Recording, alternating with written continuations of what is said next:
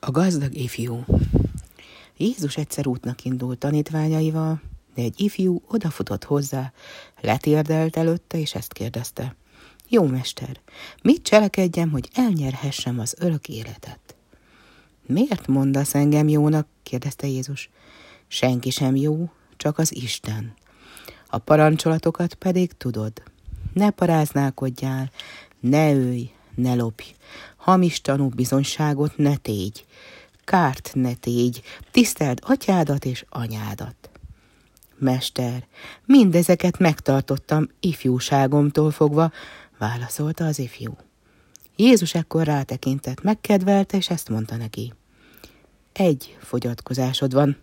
Eredj azért el, oszd el minden vagyonodat is a szegényeknek, és kincsed lesz a mennyben. Gyere, vedd fel a keresztet, és kövess engem.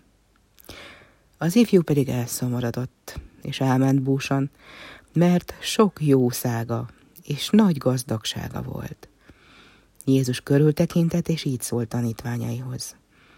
Bizony, gyermekeim, nehéz azoknak az Isten országába bemenni, akik a gazdagságban bíznak.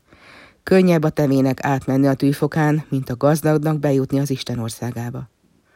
A tanítványok elálmélkodtak, és megkérdezték. Ki üdvözölhet tehát? Jézus pedig rájuk tekintett, és így felelt.